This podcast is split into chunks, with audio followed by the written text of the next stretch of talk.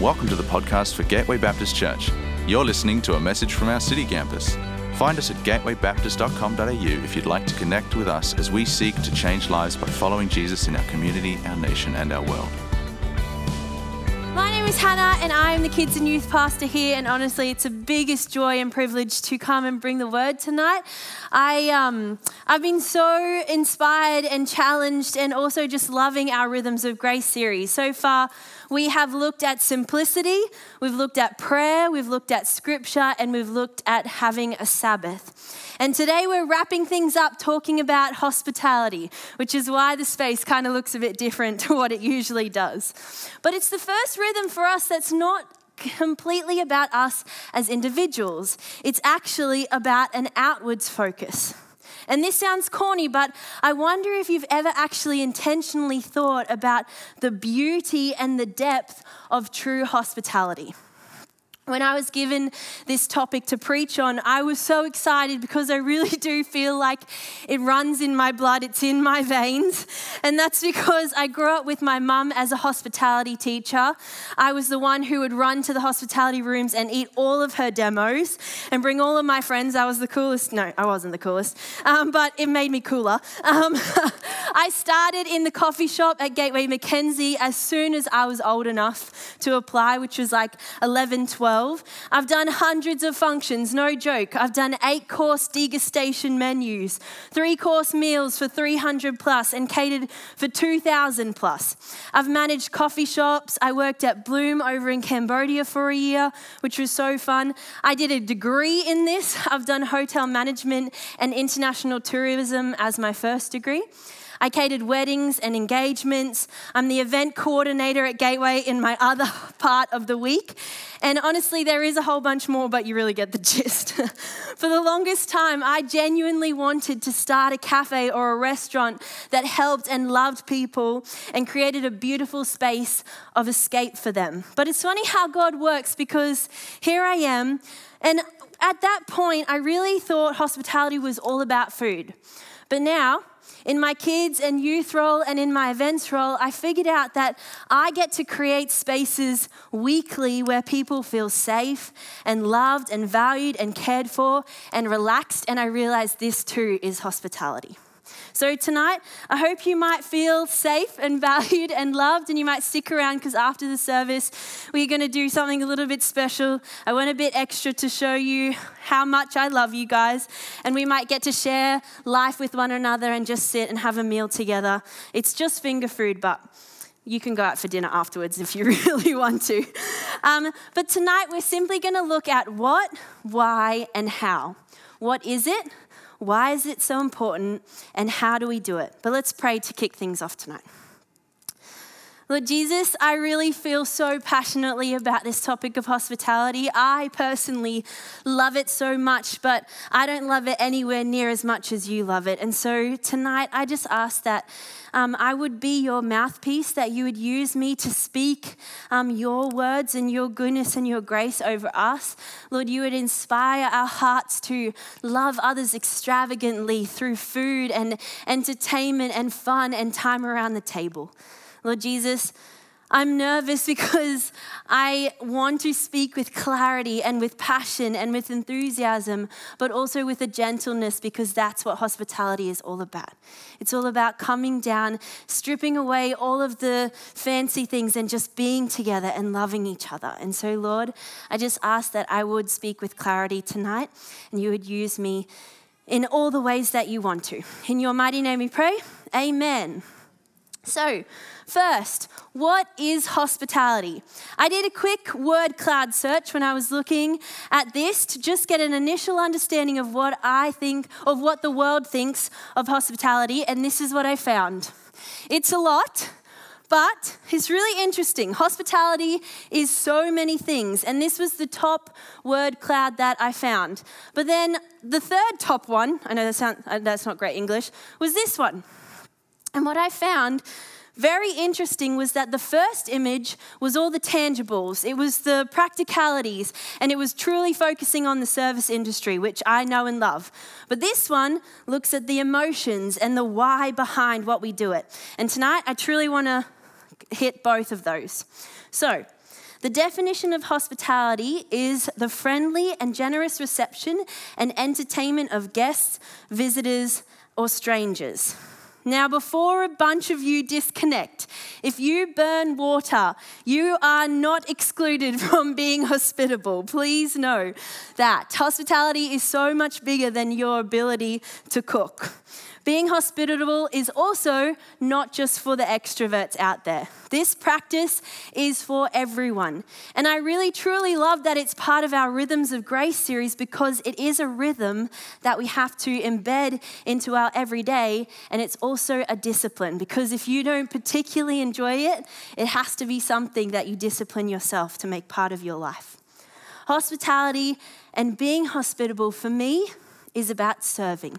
It's a heart posture, a way to truly love God and to love others. It's creating spaces where people feel loved and valued and cared for. It can be incredibly simple. It can be incredibly extravagant, and it is everything in between. John Mark Comer did a series on hospitality and called it Radically Ordinary Hospitality. And I love that. What a title. Hospitality is time around the table to share life. And if you don't have a table, that's so fine. It's time to share life at a cafe, on a park bench, on a picnic blanket, a beach towel, maybe a trampoline, a uni study desk, over a boost juice. The list truly goes on forever. It's creating time and space to share your life, open up your heart and home to others and love them over a meal, maybe a cup of tea. Sometimes I just love opening a box of cereal, because how good is eating dry cereal? And it's cheap. Or even just a, bod- a cup of water.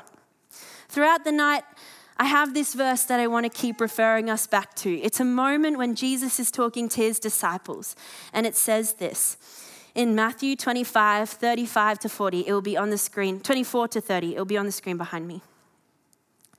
Then the king will say to those on his right, "Come, you who are blessed by my Father, take your inheritance, the kingdom prepared for you since the creation of the world.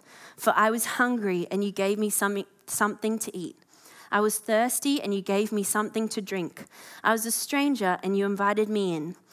I needed clothes and you clothed me. I was sick and you looked after me. I was in prison and you came to visit me." Then the righteous will answer him, "Lord, when did we see you hungry and feed you, or thirsty and give you something to drink? When did we see you as a stranger, invite you in, or needing clothes and clothe you? When did we see you sick or in prison and go to visit you?" Obviously, they were very confused, but the king will reply, "Truly, I tell you, whatever you did for one of the least of these brothers and sisters of mine, you did for me." It's a beautiful description of hospitality, and I'll refer back to it all throughout this message, but you see in this passage that hospitality truly is a heart posture. It's intentional, thoughtful, and it is actually quite intimate. I think for people, for some people, hospitality truly comes as a gift. It's natural to them, it's um, easy, and it fills them with so much joy. But for others, it requires a lot of thought and planning and intentionality, which is why it is a discipline. Because how many of you know that opening up your home to other people to come in is not always as simple as it sounds? Honestly, I remember when I first moved out of home, I was so excited because I wanted to invite all the people over all the time. I wanted to cook them extravagant meals and host awesome dinner parties and picnics in my backyard. And I've lived out of home for maybe like four or five years and could probably count on my hands how many times I've actually hosted the fun dinner parties that I had envisioned in my head, because it's truly expensive. And it takes so much mental preparation, and I want the house to be clean, and I need to check in with my roommates, and my life is busy and tiring, and more often than not, I just want to come home, lay on the couch or my bed and watch Netflix, because that is so much easier and so much cheaper. And your home is truly an intimate place to invite other people. It's a place where you relax and unwind. And for some of us, having people over is so far from relaxing and unwinding. But it's a really important thing to do. On another note, naturally our society is becoming more and more individualistic. It's all about us and how we feel, and we don't always love making the sacrifices that don't suit our schedule or our energy levels or our budget. It's so much easier to stay at home, watch Netflix, than go out for a meal or invite people over and carve out the time. But the absolute beauty of hospitality is that it doesn't have to be extravagant. It just has to be intentional. And how, how good is it that we can have Uber Eats and it just comes to our door rather than slaving over a hot stove? But we talk about our generation becoming more and more lonely than ever before. So I wonder if what is hospitality becomes a missional movement rather than a burden. It becomes a chance for us to think outside of ourselves and radically love people in a practical way. We care for them and show how important it is and how fun it is to do life with people so closely and not just think about ourselves. It truly becomes a missional movement, which leads me to why it's so important. Simply put, if Jesus valued it so highly, I think we ought to as well. And I could leave it at that, but I'd rather explain why I think Jesus thought it was so important, because I reckon it will challenge us tonight. So let's look at Jesus' life. His life centered around relationships. Time and time again, we hear how he invited people over, or he invited himself over. He broke bread, he shared meals. Jesus practiced hospitality, but he also received it himself. He showed us that hospitality was not just about sharing a meal, but it was a way of taking away all status. He was the king of the universe, and he made time for anyone and everyone. He identified with them and he made them a part of his community, a point which the Pharisees both understood but pretty much rev- rev- reveled the whole situation. So let's look at Jesus' life and see some demonstrations of hospitality. First, Jesus' first miracle was an act of hospitality. He turned water into wine at his friend's wedding. He frequently ate with tax collectors and sinners, which was so frowned upon in this time. There's a story of a guy called Zacchaeus who was really short, and because Jesus didn't have a home, he invited himself over to Zacchaeus' house, which is actually a big honor for Zacchaeus, just so you know. But if you think you need your own place to practice hospitality, you don't. You can come to my home, this home. Um, so many of the parables he talked about was hospitality. He talked about banquets where none of the important people showed up and the host invited anyone and everyone off the street and those who were poor and the strangers, just kind of like the verse that I read before. The story of the Good Samaritan, a guy came and picked him up off the street and showed him incredible hospitality as the guy was left beaten and dead. The prodigal son was thrown a banquet when he returned home. In the Beatitudes, when Jesus is talking from the Sermon on the Mount, he says how important it is to give to the needy, expecting no ret- no reward. He also received beautiful acts of hospitality. One of my favorite stories in the Bible is when the lady brought her alabaster jar before Jesus, knelt down, broke it over his feet, and washed his feet with her hair. And he himself then, the king of the universe, got down on his knees and washed his disciples' feet as well. He performed miracle after miracle where he was preaching to thousands of people, but did not let them go hungry. He di- just before he died, he broke bread and shared his final meal with the disciples, which is what a practice we continue to do in communion. And then when he defeated death and rose from the grave, he visited the disciples in their homes. And I'm sure they would have had great celebrations in their homes at that point. But can I tell you, even the enemy knows the significance of food and sharing a meal. From the beginning of time, what happened? Adam and Eve were in the garden and they were tempted with a piece of fruit. And when he tested Jesus in the wilderness, the first test was with a meal to quench his hunger and his thirst. He, Jesus knew that when we share a meal together, all status goes out the window. It's no longer a power play. When the woman with the alabaster jar, filled with a year's worth of salary in this perfume, poured it out over his feet, he knew that this was an incredible sacrifice for her. He let her serve him with this sign of worship, which is why I love hospitality so much, because I think truly at its core, it is a sign of worship to our Father. That verse I was looking at before, truly I tell you, whatever you did for the least of these brothers and sisters of mine, you did for me. Every dollar I spend is his. Every room in my house is his. Every friend he blesses me with is a gift from him. And I get to love these people, you guys, with intentionality, with my time, with my home, and with my food. John Mark Comer said, it's not about entertaining. Jesus was to, Jesus's mission was to seek and save the lost. And his method was to eat and drink with people. Jesus saved people one meal at a time. And yes, I can count on my fingers all the extravagant times where I have hosted people in my home, just like I dreamed about. But it has been my absolute joy to think of the times when I've invited people over for a cup of tea, for some cookies, to watch a movie, to play a board game, and truly make the best memories and do life with one another. First Peter four, verse eight to nine says, above all, love each other deeply, because love covers over a multitude of sins. Offer hospitality to one another without grumbling.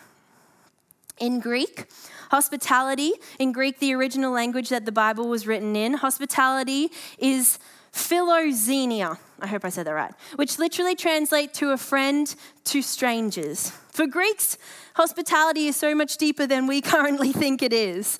It's an unspoken cultural law that expresses generosity and courtesy to strangers, which is something I would love to get better at. I know sometimes I just invite friends, but I would love to invite anyone and everyone over.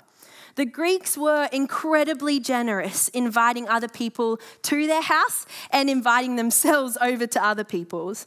In villages, it's not uncommon, uncommon for a villager to show up to a resident foreigner or even a temporary visitor renting a room with a sack of fresh tomatoes or even a bottle of local olive oil.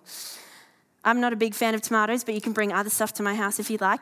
In Jesus' time, people were traveling all the time, and travelers had to rely on the hospitality of others. Think about when Jesus was born. There was no room for them anywhere, but this couple said, you can have our barn because that's all we've got, but we'll give it to you because we know how important this is. It was so such a beautiful act of hospitality for them. So one thing I think is important to understand through this cultural representation of hospitality is that it's really important to receive it as well as give it. I also just want to add that hospitality and loving others like Jesus did, especially over a meal or food, is non-confrontational. Everyone has to eat. I do reckon Jesus practiced it so much because there was no pressure, no expectations, and no status when he sat down at a table. Jesus, the King of the universe, still had to eat. And he chose not to sit in a palace by himself and eat all the most expensive food like other kings and queens would, but he sat at the floor, on the floor with anyone and everyone. It's non-confrontational, it's real, it's raw, and it's beautiful. A lady named Rosaria Butterfield, is that how you say it? Yes, great. Um, wrote a book called The Gospel Comes with a House Key, and it is a beautiful story. She talks about hospitality being the ground zero of faith. She lived as an out lesbian feminist in New York, and the L G B T L G B T Q community was her loved community. She, they were organic and fluid, and their doors were always open, and they were so loving towards each other. They dealt with crisis together, and they cared for one another. And she went on this journey where she wanted to write a book on why religious right is such a hateful community. She was curious as to why people use the Bible in a hateful way towards people like her. So she wrote an editorial, and it got lots of attention from a lot of people, but she got this letter from a Presbyterian pastor amongst the attention. And him and his wife were simply inviting her over for dinner, and she thought it was the perfect opportunity to get an unpaid research assistant. They were fine that she wanted to read the Bible and critique it as much as she wants. So she began this research journey that, in her words said, changed her life. But it wasn't the research that changed her life. It was the way this couple practiced hospitality week in, week out. Their home was a living, breathing example of the theology that we believe in and that these pastors were preaching. So week in, week out for two years, they had dinner, and she could ask all the questions, and they were so gracious. She knew that she wasn't a project for them, but it was a joy for her to be in their home and for them to serve her. They had different worldviews and lifestyles, but it was the love and the care and the consistently, consistency of the couple simply inviting her to dinner that showed her how loved she was and how valued she was by the King of the universe. So why should we practice hospitality? In my opinion, and I think in Jesus' opinion, it breaks down barriers. It's an act of worship to our Father. It switches the focus from us to others. It's a way of practically loving and caring for and valuing anyone and everyone. It helps us become a little more like Jesus in an act of obedience, as I reckon this is what he's called us to do. Plus, it fills our hearts as well. God did not design us to do life alone, but he designed it to, for us to do life with others. And around the table, I reckon, is a truly great way to do it. So, finally, how do we do it? I know I've kind of touched on this all throughout my message, but it's super practical. Hospitality involves intentionality and effort. It is a discipline that we must make part of our everyday lives. And can I tell you from the start, hospitality is going to cost you. It's going to cost you time and energy, effort, money, resources, and a lot of the time, comfort. It's a rhythm that we have to build into our lives, and it requires us to choose to be with others and open our lives up and be vulnerable and love everyone radically. You can practice it in your home, in your workplace, at uni, if you're on holidays, at school, you can practice it everywhere. So how do we do it? How do we actually practice hospitality? I'm going to give you some ideas to kick you off if this sounds terrifying and you don't know where to start. So if you need to jot these ideas down, go for it. But my recommendation, first and foremost, is to start with the people you love and care for. It's a lot easier when you're amongst friends than with strangers. It's also important to do with strangers, but I recommend starting with people that you love and care about. And my first piece of advice on that is, let's stop waiting for others to initiate. In our generation, you will be waiting forever and you will be sorely disappointed, because if we all wait for one another, nothing's going to happen. So message people to catch up, whether that be one-on-one or in a group of people, it doesn't matter.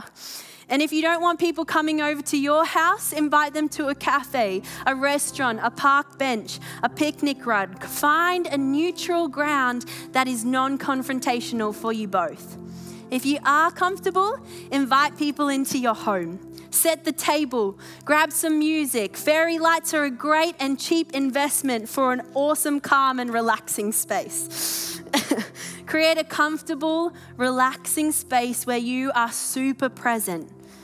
And you can do all of life together, the good, the bad, and the ugly parts. It's important. If you're worried about conversation, bring a board game, a card game, or do an activity. This week, a whole group of us went to trivia, and honestly, it was so good. Um, Quizmeisters host trivia all across Queensland, and it's free, subtle plug. Um, but if you look on their website, it's a great thing to invite friends to. We had so much fun. It was awesome. You can do barefoot bowls, putt-putt, a beach day, shopping, walk around South Bank, Goma, Botanic Gardens, go for a hike or walk along the beach.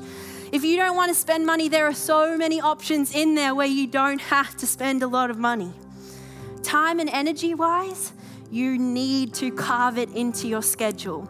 You don't have to fill your weeks to overflowing. Extroverts, you might like to do that, but introverts, maybe once a week, once a week, once every two weeks if you need to. But plan it in advance so that you know it's coming up, you can conserve your energy and you can have it in your schedule. Money-wise, one of my things that I do that I would recommend is put an account in where each time you get paid, you put money aside for time spent with others. That's what I do so that I know that it's not going to put me out, and I can do extravagant things if there's a lot in there, or really simple things if there's only a little. Another thing I would say is, and probably the thing that I think is most important, is that you have to be really thoughtful when you're practicing hospitality. It makes the biggest difference. So my key tip for this is being thoughtful. If you're confident enough, ask them or try and figure out what their love language is. If you don't know what a love language is, I'm going to tell you. Maybe this person likes gifts. If they do, then you put a bit extra money aside and you buy dinner for them. That will show them that you really love them. Maybe acts of service is their love language, so you send them home before you do the dishes. That will be an act of service to them. If their love language is quality time, which I would say hospitality is always quality time, but you need to be really present. Put your phone away and give them your undivided attention. All distractions removed, removed, you and them present together. If they love words of affirmation, speak words of life and joy and encouragement throughout your conversation. Be intentional throughout the night. And if physical affection is their love language, maybe you can give them a hug as they come in and a hug as they leave. Really think about the people that you're dealing with and where they are at and what would be best for them. Maybe at the moment, what's best for them, I'm looking at you uni students, you can make a meal and drop it off because exams are crazy and they just genuinely don't have the time. Maybe that will be an incredible blessing for them. But the end of this year is going to be huge for all of us. Christmas is approaching and all the things happen. But I really encourage you to carve time out really intentionally and love extravagantly in this season, because like those pastors in that story, inviting people into your home and your life and loving them without barriers could be life-changing for them. You have no idea how life-altering it could be them. But for, amen. But for us, if you love God, Jesus sees everything that you do, and for him, it's an act of worship. It's an act of saying, God, I what I have is not my own, and I want to do life with these people, and I want to do it really well. I want to do it really well. As we humbly do this before our God, not only will we be deeply changed, but we also get to receive the gift of, gift of hospitality from each other. Tonight, I hope this space is a gift of hospitality for you guys. So, my response tonight is really simple. I wonder if we could all stand right now. If we all could, all could stand. Honestly, I don't think that this message is just for one or two of us. If you disconnected, I'm really sorry, but I think it's really important for you. Um, it is for all of us. And I want to pray for us tonight that we would be a church, a place where people walk in off the streets and feel really loved and really cared for. And that we would become a group of people that become more like Jesus because of the way we serve others and love others and follow in his footsteps. That we would, be, we would, through radically ordinary hospitality, love people in extraordinary ways. I think it can be simple, it can be extravagant, whatever it looks like. I think it's for all of us tonight. So I wonder if you might just close your eyes. I would just love to pray for us as a church and for you as you open up your homes and you open up your lives or bank accounts or cereal box or whatever that looks like, that it would be a really incredible time of God filling you up, but also you getting to invest and love others. Lord Jesus, I just lift up us as a community. First and foremost, I really desperately want this building, this place, this church, this group of people to love extravagantly, to serve others with our whole entire heart, to be so willing to even get on our knees and worship you in a way we do hospitality. Lord, let us be generous with our time, with our energy, with our effort, with our budget, with our homes, with our spaces, Lord Jesus. I just ask that as people come in off the streets, we would show them a glimpse of what it's like to be loved by the King of the universe. Lord, let us walk in your footsteps and love people in radically ordinary ways. Whatever that may look like, we just give this church, we give this space to you. And for each and every person here, I truly do want to play, pray a blessing over them. Lord, it does require sacrifice. It does require intentionality. But with that comes so much blessing from the King of the universe who has called us to do these things. Lord, I pray that it would be a priority in our life, that we would carve time into our weeks and that we would see you do miraculous things through a simple invitation for people to come and do life so closely with us in whatever that may look like for us. Lord, we love you so much. In your name we pray, amen. We're just going to simply sing a song now for the sake of the world, and it has beautiful lyrics that talk about abandoning our own desires and just giving them to him because he so deserves it. So why don't we just worship him with singing tonight. We hope you've been blessed by this message. We are a growing family and we'd love to see you at one of our Sunday services because everyone who comes through our doors is welcome. You can find out more about our community and locations at gateway baptist dot com dot a u.